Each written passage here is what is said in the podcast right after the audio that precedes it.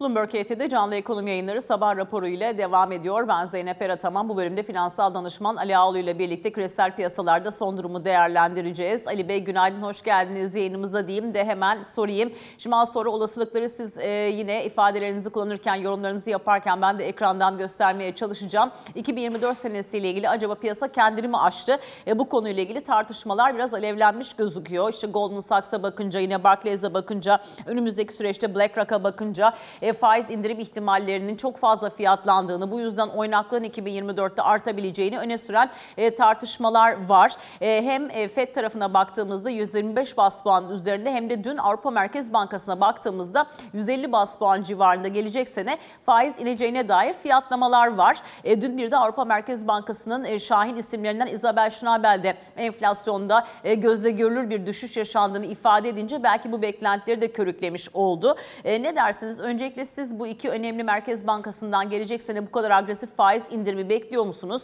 E, ve ikinci olarak da acaba piyasalar bu konuda fiyatlamada da biraz abartıya mı kaçtı? Ne dersiniz? Ben ikincisine yanıt vererek başlayayım. Şimdilik bence e, faiz indirimlerini çok öne çekmiş durumda piyasa. Yani onunla ben biraz abartı olabileceğini düşünen taraftayım şu aşamada. Neden derseniz e, özellikle Amerikan 10 yıllık tahvil getirilerine baktığımızda 5.02'lerden şu anda 4.19'lara kadar geriledi. Bunun olduğu sürede baktığımızda çok çok uzun değil. Epi topu Ekim ayının sonunda e, 23 Ekim'de 5.02'yi görmüştü. Aralık ayının başındayız. Yani bir buçuk ay gibi kısa, kısa bir süre içinde neredeyse 90 bas puanlık bir faiz indirimi fiyatlamaya başladı piyasa. Aslında burada bence biraz enflasyon korkuları azaldığı için bu hızlandı ama ben enflasyon tarafında bir iyi bir kötü haber paylaşayım kendi adıma en azından ben böyle izliyorum. Ee, iyi haber petrol tarafında önemli bir e, döneme başlıyoruz ve petrolden gelecek enflasyon baskıları görece olarak önümüzdeki dönemde daha az olacak. Bu tüm dünya için geçerli bu arada. Türkiye için de ekstra bir avantaj ama diğer taraftan Amerika'daki istihdam tarafı artık konut verilerindeki fiyatlamalar tarafında henüz öyle çok ciddi bir yüksek faizin yaratmış olduğu bir baskı FED tarafından hissedilmiyor diye düşünen taraftayım. Bunu da şunun için söylüyorum, e, enflasyonun e, gerçekten aşağı indirilmesinde çok hızlı faiz artışları etkili oldu ama bunun kalıcı olup olmadığını test etmek için biraz zamana ihtiyacı var Fed'in, daha doğrusu tüm merkez bankalarının. Avrupa için biraz durum farklı. Avrupa zaten ciddi bir resesyon demeyeyim ama e, büyüyememe problemiyle karşı karşıya olduğu için ben faiz indirimlerinin Fed'den önce Avrupa tarafından başlayacağını düşünen tarafta olmakla birlikte bahsedilen 150 bas puan Avrupa'dan 125 bas puan Fed'den çok iddialı. Eğer bu fiyatlanıyorsa piyasalar hakikaten yurt dışı anlamında abartmış durumdadır diye düşünüyorum. Şimdi ben biraz teknik analiz tarafına baktığımda hemen Amerikan 10 yıllıklarında baktığımızda ta 2021'den e, sonundan gelen bir trend hatta çok daha eskiye dayanan bir trendin e, halen daha yukarı yönlü seyrini koruduğunu görüyorum en azından şu aşamada gelinen e, 4.20 seviyeleri önemli bir e, yükseliş trendine değdiği, geldiği nokta. Buradan aşağıya kırar mı, kırmaz mı sorusu ben kıracağı tarafta biraz endişeliyim. Biraz buralarda yatay bir seyir izler diye düşünüyorum. Hatta biraz daha toparlayacaktır, yükselecektir Amerikan 10 yıllık tahvil getirileri. En azından ben onu o şekilde yorumluyorum. O yüzden bu abartı kısmına katılmıyor değilim. E, fakat şunu da unutmayalım. E, Amerika'daki daha doğrusu uluslararası birçok yatırım fonunun yıl sonu kapanışları Kasım ayı. Onlar ona göre bonuslarını alacaklar. E, kesintilerini ona göre yapacaklar. O yüzden piyasaları olabildiğince Kasım ayında yukarı çekeceklerdir. Bundan sonra bazı hareketler olur ama çok kalıcı veya sürdürülebilir hareketler olmaz. Piyasada likitlerin azaldığı bir döneme giriyoruz. Daha doğrusu işlem yapan katılımcıların tatile çıkmaya başladığı bir ay bu ay. Özellikle kuzey yarı küredekiler güney yarı küreye doğru göç ediyorlar. E, ikinci yarısında, Aralık ayının ikinci yarısında piyasalarda hem likitte azalıyor hem derinlik azalıyor. Bunların ikisi bir araya geldiğinde de garip fiyatlar oluşabilir. Ama bunları çok kale almayız genelde. Yani bunlar düzeltilir bir süre sonra. Mesele sürdürülebilir anlamda bir yükseliş veya kalıcı bir yükseliş gelir mi?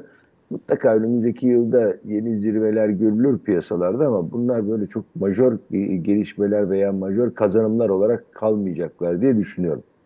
Şimdi bu arada mesela demin Fed'den beklentileri arkadaşlar ekrana yansıttılar. 5.33'ten 4.07'ye bir sene içinde inecek bir işler faiz beklentisi var. Avrupa tarafına döndüğümüzde ise bu sene e, 3.88'ler civarında kapanır ve gelecek seneye doğru geldiğimizde sonlarda 2.60'ın da altında gelir diye bir fiyatlama var. Yani 120 bas puanın üzerinde bir indirimde Avrupa tarafında beklentilere girmiş durumda. Şimdi bu kadar faiz indirimi bekleyen bir piyasa ortamında para nereye gider dediğimizde daha önce tabir faizleri yükselirken aslında buradan gol yiyen altının bu hafta rekor kırdığını gördük. 2135 dolarla pazartesi günü içeride de hatta gram altın 1900 TL'nin üzeriyle rekor tazelemiş oldu.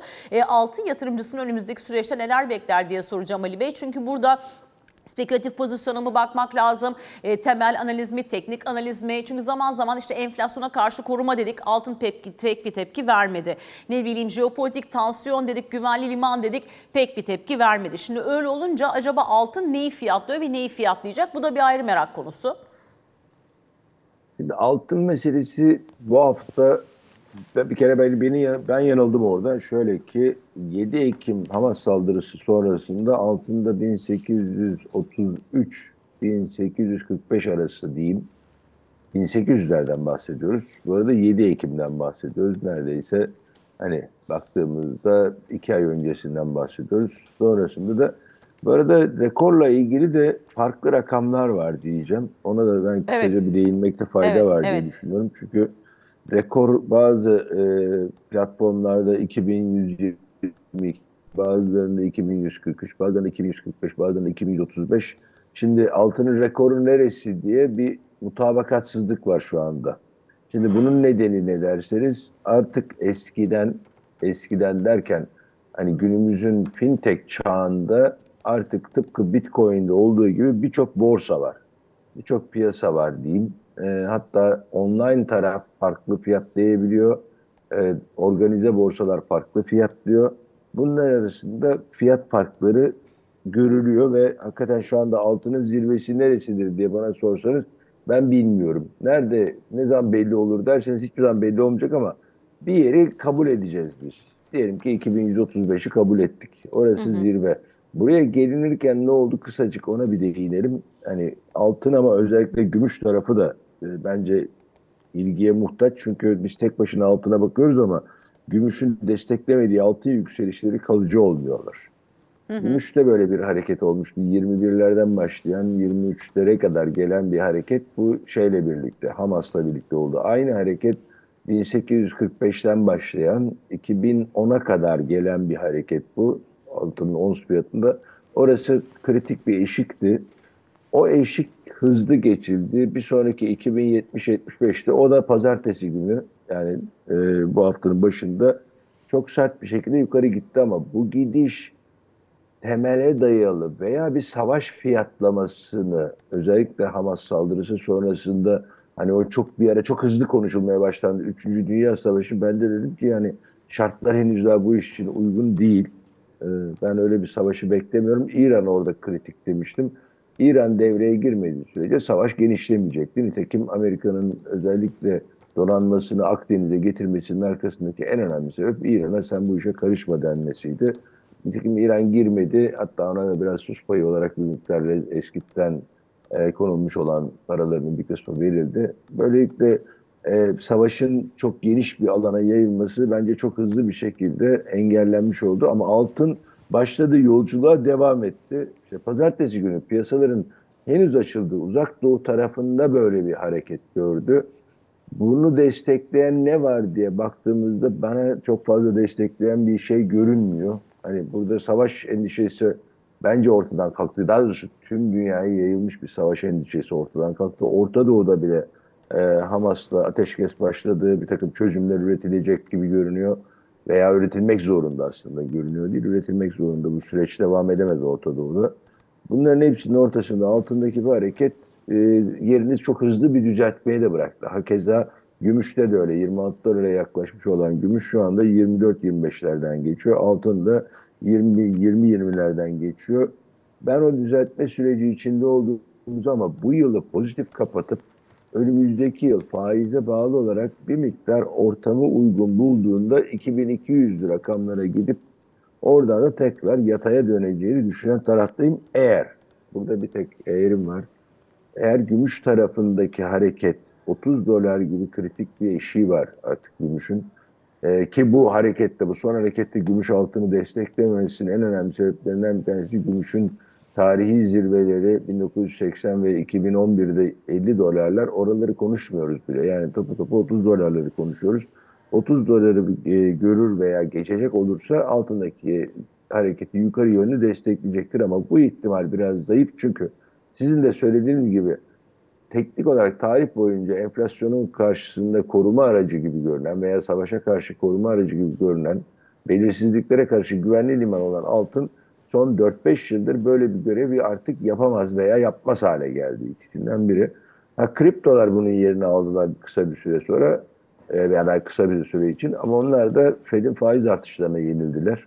Şimdiki yükseliş kriptolarda özellikle e, Bitcoin üzerindeki ETF e, hikayesi diyeceğim.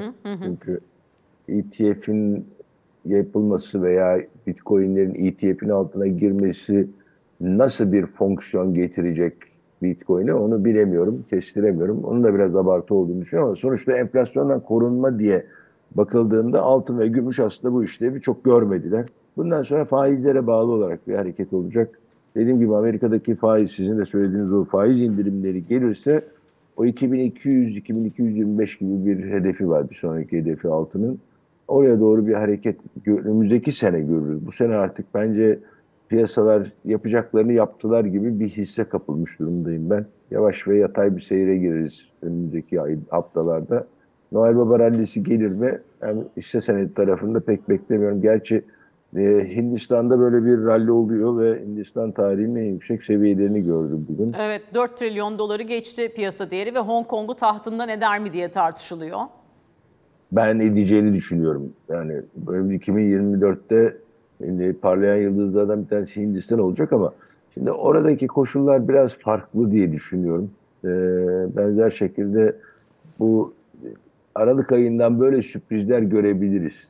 E, fakat bu özellikle Amerikan tarafı veya Avrupa tarafındaki hisse senetlerine baktığımızda ben çok fazla bir yeni dönemde önümüzdeki 1-2 ay içinde diyeyim çok böyle yeni yüksekler görmeyi beklemiyorum. E, faizlerde de bahsedilen o çok hızlı ve sert düşüşün de gelmesini beklemiyorum. Ben ikinci yarıdan sonra kontrollü inişlerin olabileceği ki benim tahminim 50 bas puan seviyesinde bir indirim olursa olacak. Böyle çok böyle majör ve dehşetengiz faiz indirimleri hızlı özellikle bahsettiğimiz 125-150 bas puanlık indirimler çok hızlı faiz indirimleri. Ee, ancak petrol 35-40 dolara düşerse bu mümkün olur. Onun da oraya düşeceğini hiç zannetmiyorum. Yani benim önümüzdeki yıl tahminim 65-75 dolarlık bir petrol bandı ki dünya için biraz sakin bir seyir e, izlemesini bekliyorum petrolün. Ha şunu da küçücük belirteyim petrolden bahsederken. Petrolde e, daha önceden bir zirve petrol kavramı vardı. Talebin, daha doğrusu arzın karşılayabileceği maksimum talep seviyesi. Bu talep bu seviyeyi aştıktan sonra artık petrol paha biçilemez hale gelir gibi bir teori vardı. Hiçbir zaman da gelmedik. Hatta değişik tarihler oldu. Bundan 80'lerden itibaren habire böyle değişik tarihler verildi. Ama böyle bir şey olmadı. Fakat 2023 Çin için ama 2024'te itibaren dünya için artık yeni bir kavram var. Maksimum petrol talebi denilen e, peak oil demand denilen bir kavram var. 2024'ten itibaren çok çok büyük ihtimalle 1970'ten itibaren satıcı piyasası olan petrol 2024'ten itibaren alıcı piyasasına dönecek. Yani şimdiye kadar kuralları satıcılar koyarken 2024'ten itibaren alıcılar da kural koyucu konumuna yaklaşacaklar. Henüz olmaz bu. 3-5 yıl gibi bir süre alır ama ilk yılı herhalde 2024 yılı olacak.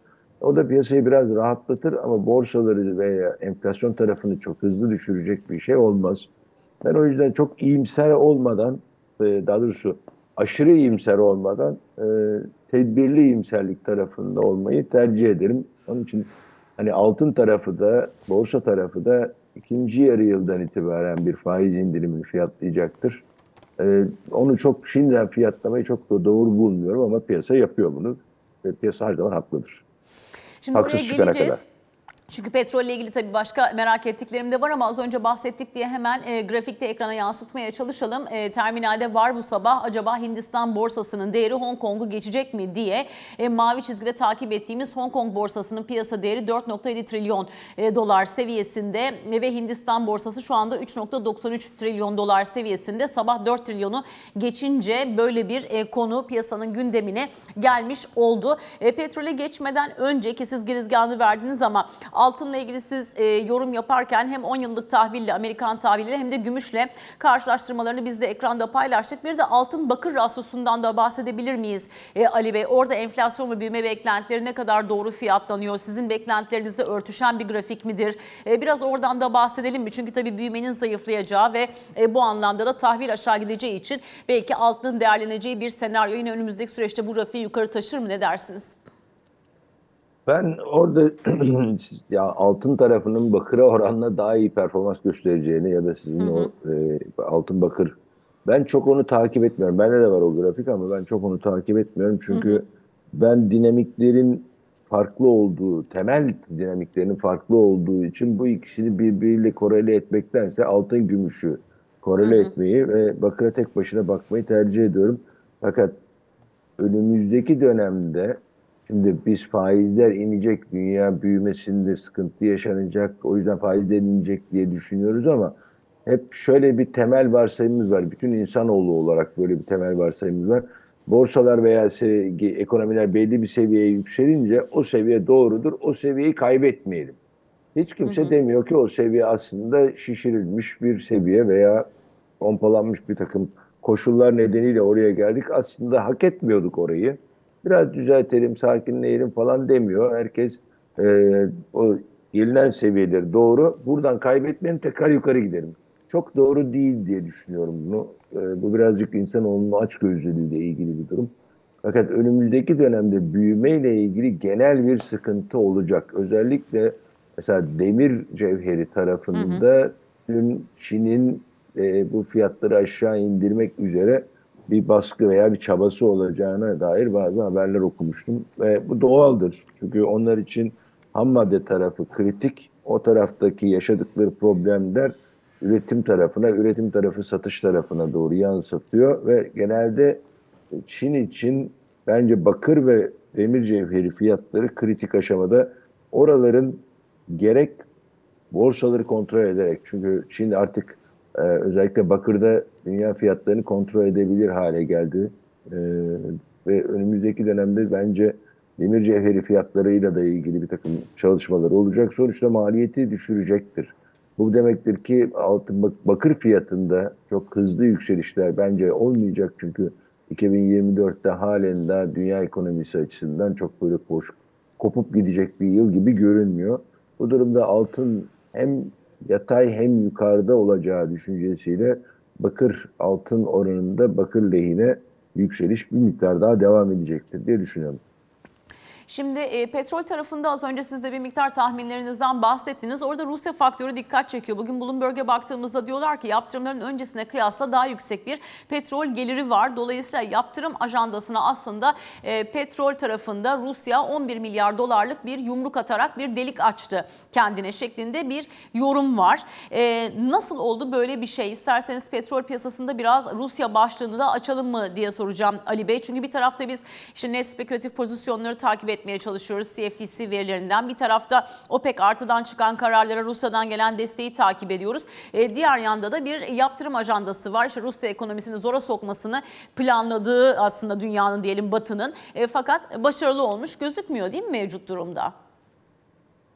Ya belli oranda başarılı. Şimdi yaptırımları sadece petrol bazında baktığımızda Evet evet ben sadece petrol geliri açısından sordum tabii. Evet. Onu çok böyle birebir e, başarılı olması çok zor çünkü e, Rusya'nın üreten olduğu yerde o Rus petrolünü tüketenler de vardı. Çünkü tüketenler için de petrol doğal olarak enerji olmazsa olmazı. Onlar da bunu kesip attıklarında aslında kendi bacaklarından kendini vuruyorlar demektir.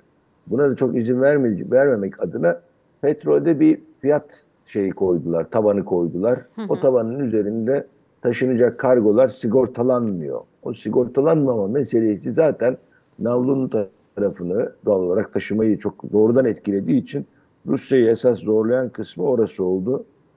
Fakat burada ilginç bir iki tane durum var. Siz Rusya diyeceksiniz, ben Amerika diyeceğim. Neden diyeceksiniz?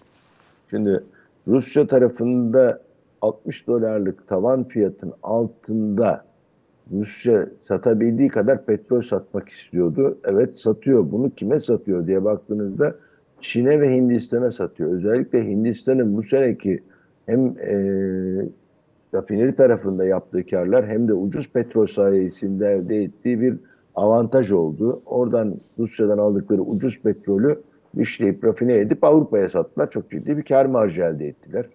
Çin de Seniz keza onlar da ucuz petrolden faydalandılar kendi adlarına veya dünya fiyatlarının altındaki seviyelerde alınmış olan petrolden ki e, bunlar navlun risklerini aldıkları takdirde aslında bu 60 doların üzerinde de satın alabilirler veya Rusyalılara 60 doların üzerinde satabilir ama 60 doları varsayın Rusya'nın belli bir savaş bütçesi var, onun harcamaları var.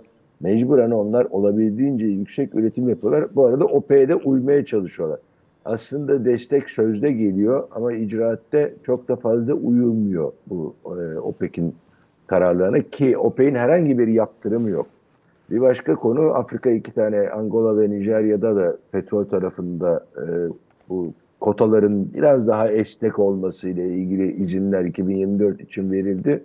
Fakat ben petrol tarafındaki asıl meselenin Amerika'dan geldiğini düşünüyorum. O da şu anda hepimiz Suudi Arabistan ve Rusya olarak biliriz. Dünyanın en büyük petrol ve gaz üreticisi. Hayır artık Amerika. Ve en Yani büyük net ihracatı rekor kırıyor oldu. değil mi Amerika'nın? Evet, evet. Yani şimdi ben küresel politik denklemi açıklarken de Amerika'nın petrole olan ihtiyacı ve o yüzden Orta Doğu'yu, dünyayı vesaireyi kontrol ediyor teorisinin çökeli 5 yıl olduğunu düşünüyorum. Ee, Bununla ilgili bir konuşma başladığında ben derhal konudan uzaklaşıyorum. Çünkü Amerika çok ciddi bir denklem değişikliği yaptı. 2007'de başlayan bir politika değişikliğiyle 2017'de kendimize yeter olacağız dediler. Bunu başardılar. 2020'de ihracatçı konumuna geldiler. Şu anda en büyük üretici ve ihracatçı haline geliyorlar. Şimdi bunu göz önüne aldığımızda diğer e, üreticiler OPEC iki şeyi o, bence pas geçiyor. Birincisi elektrikli araçlara olan ilginin çok hızlı artması özellikle Çin'in ki Çin biraz evvel bahsettiğim zirve petrol talebini 2023 itibariyle göreceğini söyledi. Bu şu demek Çin artık azalan bir petrol talebi gösterecek. Onun için ben alıcı piyasasına dönüyor artık petrol piyasası dedim. Şimdi e, Rusya tarafına baktığımızda da savaş sürdüğü sürece olabildiği kadar çok petrol satacak. E, aynı şeyi Suudi Arabistan da istiyor. Nasıl olacak bu iş? O yüzden e, bu, bu, bu denklemde kim önce satarsa karlı durumda olacak diye düşünüyorum ki Amerika'nın bu kadar hızlı üretimi arttırması özellikle kayaç petrolü tarafındaki verimliliği çok da hızlı iyileştirdiler. 20 dolarlar civarında mal edilir, mal edebilir hale geldiler. O yüzden Amerika'da petrol çağı bitiyor. Ben en azından şu alttaki rezervleri bir an evvel çıkarayım, satayım çabası içinde. E, petrolün yukarı çıkması artık daha zor. Ta ki Hürmüz Boğazı'nın kapanması gibi çok majör bir jeopolitik bir risk ortaya çıkarsa olabilir. Ama onun dışında ben petroldeki e, 75 dolarların bile ortalamanın üst bandına yaklaşacağını düşünüyorum. Rusya halen de o aradaki iskontolu petrol satma zorunluluğu devam edecek. Yaptırımlar derken, der, derken yaptırımlar petrol tarafında etkisi daha görece az fakat özellikle teknoloji ve e, altyapı açısından yaptırımlar daha kritik e, öneme sahip olacaklar. Onlar etkili olacaklar önümüzdeki yıllarda diye düşüncem var. Petrolü o yüzden biraz istisna tuttum ben Rusya'da. Finansal danışman Ali Ağoğlu çok teşekkür ederiz bu sabah bizimle paylaştığınız çok değerli yorumlarınız için. Biz de bu esnada Baker Hughes'dan gelen Amerika'daki petrol kuyularına ilişkin son sondaj rakamlarını da yayınlamış olduk. Tabii bir önceki seneye kıyasla 122 kuyu aşağıdayız ama 2020 diplerine göre ciddi bir yükselişte grafiğimizden okunabilir. Kısa bir reklam arası vereceğiz. Ardından Bloomberg KT Genel Müdürü Ali Can Türkoğlu ile beraber biraz da siyasetin nabzını tutacağız.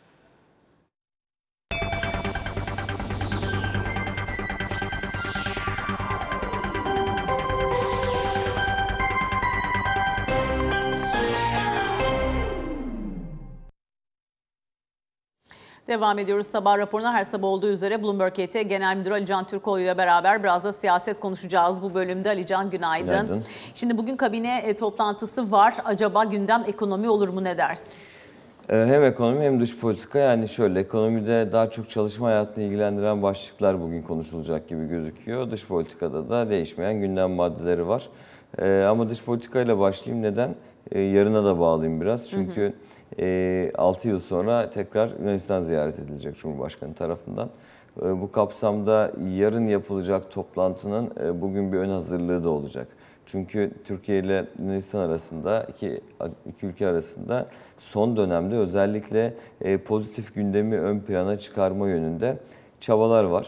Yarın da yine toplantının bu kapsamda olacağı ifade ediliyor. Yani bu yüksek düzeyli işbirliği konseyi toplantısında Türkiye ile Yunanistan arasında istenirse e, o sıkıntılı noktaların çok daha sıkıntılı bir noktaya getire, getirilebileceği söylemler geliştirilebilir. İşte bunun içerisine Doğu Akdeniz var, Kıbrıs sorunu var. Bunlarla ilgili e, iki tarafın birbiriyle ilgili zaten şikayetleri olduğunu biliyoruz. Ama bu gündemdense mümkün olduğu kadar daha olumlu e, ve ortaklık yapılabilecek gündem maddeleri üzerinde bir arayış olduğunu görüyoruz. Özellikle son dönemde e, iki yüz yüze görüşme gerçekleştirildi Miçotakis ile Erdoğan arasında ve bu zirveler sonrasında da bu ilişkinin heyetler arasındaki görüşmelerle de devam ettirilerek e, özellikle belli başlı konularda beraber ortak hareket edilmesi hususunda bir harita çizilebilir mi, bir e, yol belirlenebilir mi ye aslında cevap aranıyor. Neler var bu konular arasında onları sayayım. E, sınır güvenliği konusu. İki ülke açısından da kritik, göçle bağlantılı olarak tabii bu noktada.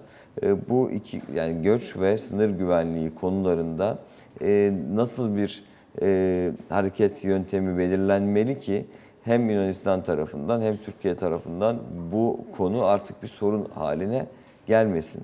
Bunlarla ilgili görüşmeler olacağını biliyoruz. Vize serbestisi konusu var. Türkiye'nin Avrupa Birliği'nden beklemiş olduğu. Bu konuda Yunanistan'dan da destek isteniyor tabii. Bu konunun yine Ankara tarafından gündeme getirileceğini biliyoruz e, toplantılarda da. E, ve Gazze konusunda da ki kabinenin de ana gündem maddesi ama Gazze konusundaki Birleşmiş Milletler oylamasında Yunanistan çekimser kalmıştı. Bu konuda da Türkiye tekrar Yunanistan'a bölgedeki süreci anlatarak e, destek isteyecek. Her ne kadar ben çok Yunanistan'ın e, Türkiye tarafında e, veya İsrail karşısında yer alacağını düşünmesem bile bu konuların konuşulacağı bir toplantı olacak yarın. Dolayısıyla bugün kabine toplantısında da e, bunlarla ilgili olarak, bu başlıklarla ilgili olarak e, görüşler masaya yatırılacak. Onun dışında Gazze konusu zaten e, en kritik, en önemli başlıklardan birisi. Burada da kalıcı ateşkesin sağlanması, insani yardımların bir an önce bölgeye tam anlamıyla ulaştırılması ve rehinelerin durumuyla ilgili olarak ne gibi e, yeni görüşmeler yapılabilir hususları görüşülüyor Türkiye tarafından da. Cumhurbaşkanının da dünkü açıklamaları var. E, önceliğin kalıcı ateşkes olduğu, Türkiye'nin de garantörlük dahil olmak üzere her türlü sorumluluğu almaya hazır olduğunu vurgulayan açıklamaları var. Ama bir yandan da bölgedeki durumun işte İsrail'in saldırılarının Gazze'nin kuzeyinden güneyine de yöneldiğini, hatta Netanyahu'nun dün yapmış olduğu açıklamalarla savaş sonrası Gazze'de yeniden bir Filistin otoritesi olmayacak, hatta hiçbir Filistin otoritesi olmayacak diyerek de e, İsrail'in e, savaş sonrasında da e, Gazze'den çıkmayacağının net mesajını verdiği hatta bir işgal olarak da algılanabilecek açıklamalar yaptığını görüyoruz. Dolayısıyla e, oldukça sıkıntılı bir sürece ilerliyor bu konuda. Bununla ilgili hem uluslararası platformlarda hem ikili ilişkilerde neler yapılabileceği konusu yine kabinede konuşulacak dış politika başlıkları arasında. E, ekonomi tarafına gelirsek de çalışma hayatını ilgilendiren başlıklar özellikle konuşulacak dedim. Burada birinci konu asgari ücret konusu. 11'inde başlayacak asgari ücret görüşmeleri bilindiği gibi. İlk toplantıda genel bir ekonomik değerlendirme yapılıyor ve takvim belirleniyor aslında. Çünkü 4 toplantı yapılması planlanıyor yine. Ve şu da açıklanmıştı, seninle de konuştuk. Bu sene geçtiğimiz seneden farklı olarak tek zamla geçileceği Evet. hem bakanlık hem Cumhurbaşkanı tarafından da açıklandı. Dolayısıyla bu kapsamda e, komisyon oluştuktan sonraki e, hem takvimle ilgili bir belki kabine içi belirleme diyelim. Daha sonrasında komisyon belirleyecek ama en azından burada kabinenin buradaki görüşünün alınacağını söyleyebiliriz. Hem de e, beklenen e, asgari ücret oranı ve rakamıyla ilgili olarak da e, bir e, görüş alışverişinin sağlanma ihtimalini yüksek görüyorum. Bir. İki, e, Ocak zamları yani memur ve emekli zamları. E, burada da nasıl olsa e, tamam 5 aylık enflasyon farkının ne olduğu belli oldu. Ama onun dışında da Ocak'ta özellikle emeklilerle ilgili olarak daha önceden bir takım söylemler var. Bu söylemlerin karşılığındaki adımların ne olacağı merakla bekleniyor. Özellikle yerel seçim öncesi olması sebebiyle de hükümetin bu konuda daha bonkör olacağı yönünde beklentiler var. Yani hem memur emekli zamları konusunda hem asgari ücret konusunda ama bununla ilgili sürecin başlaması bekleniyor. Asgari ücretten bahsediyorum. Dediğim gibi 11'inde ilk toplantı olacak haftaya pazartesi. Ondan sonra da diğer toplantıların tarihleri kısmen belirlenecek. Dolayısıyla hani bu başlıkların daha uzun uzadıya konuşulduğu bir kabine toplantısı bizleri bekliyor. Ama iç politikada özellikle dün, son iki gündür diyeyim, yani İyi Parti'nin e, yerel seçimlere ilişkin almış olduğu karar vardı. İşbirliğine gidilmiyor kararı. Dün CHP'nin de grup toplantısında bu karar Genel Başkan Özgür Özel tarafından değerlendirildi. Yani eski dost, dosttan düşman olmaz diyerek İyi Parti seçmeninin de iyi olduğunu vurgulanarak anladığımız kadarıyla seçmeni farklı parti seçmenlerini de küstürmeyecek bir veya küstürmemeye çalışacak bir söylem izlemeye çalışacak CHP yönetimi bundan sonraki süreçte ve bir taban ittifakı çağrısı olarak da değerlendirilebilecek bir çağrı da yaptı aslında dün Cumhuriyet Halk Partisi. İttifak arayışımızı toplumsal tabana yayacağız da diyerek de her ne kadar partiler arasında, kurumsal kimlikler arasında e, bir işbirliği olmasa bile seçmen nezdinde bu işbirliğinin sağlanabileceği yönünde bir düşünceleri var gördüğüm kadarıyla. Dolayısıyla buna yönelik, daha seçmene yönelik, partilere yönelik değil de daha seçmenlere yönelik bir seçmeni etkilemeye yönelik bir politika izleyecekmiş gibi gözüküyor. Dolayısıyla iç politikada e, yerel seçim işbirliği konuları da konuşulacak konuların başında geliyor bugün de.